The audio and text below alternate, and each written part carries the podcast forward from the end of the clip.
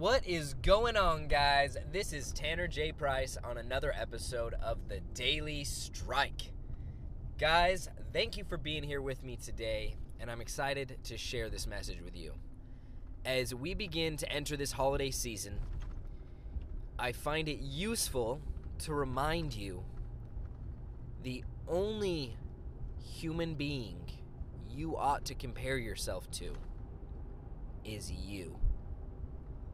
Oftentimes, as, as we gather around with loved ones during Thanksgiving and Christmas and Hanukkah and New Year's and, and all of the celebrations that we have, we allow the experience to be lessened by feelings of inadequacy, by feelings that don't even have to exist, but we compare ourselves, whether that be on the benchmark of financial success, career success, whether that be, you know, on the benchmark of living up to someone's expectations or not living up to one's expectations, whether that's on the benchmark of, you know, where your family is at in, in progress, but we see it. We see it over and over again in our own lives, in our friends' lives, in popular culture, right?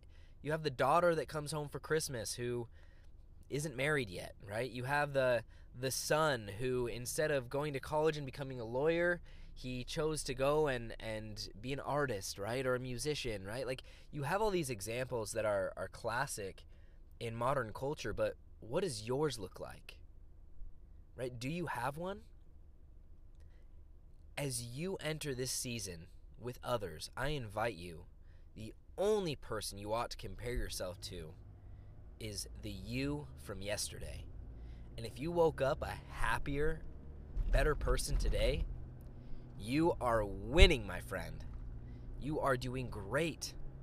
Don't get caught up in the rat race because what we're here to do and be is happy. That's it. Whether someone else thinks something of you, whether someone else passes their judgment onto you, just don't take it. And in the same, don't pass your judgment on to them. Just be.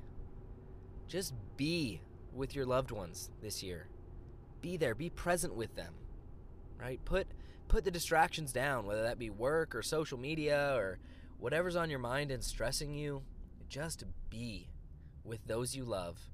Experience them. Love them, appreciate them. Take the opportunity this year to just be with those you love. I hope this is useful and I hope this is a reminder that that will heighten your holiday experience.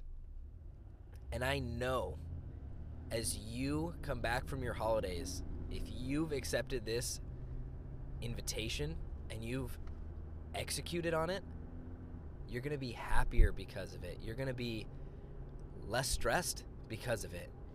You're going to be more excited and rejuvenated for the future because of it. Guys, thank you so much for being here with me. Have an amazing holiday experience, and we'll talk to you next time on the Daily Strike.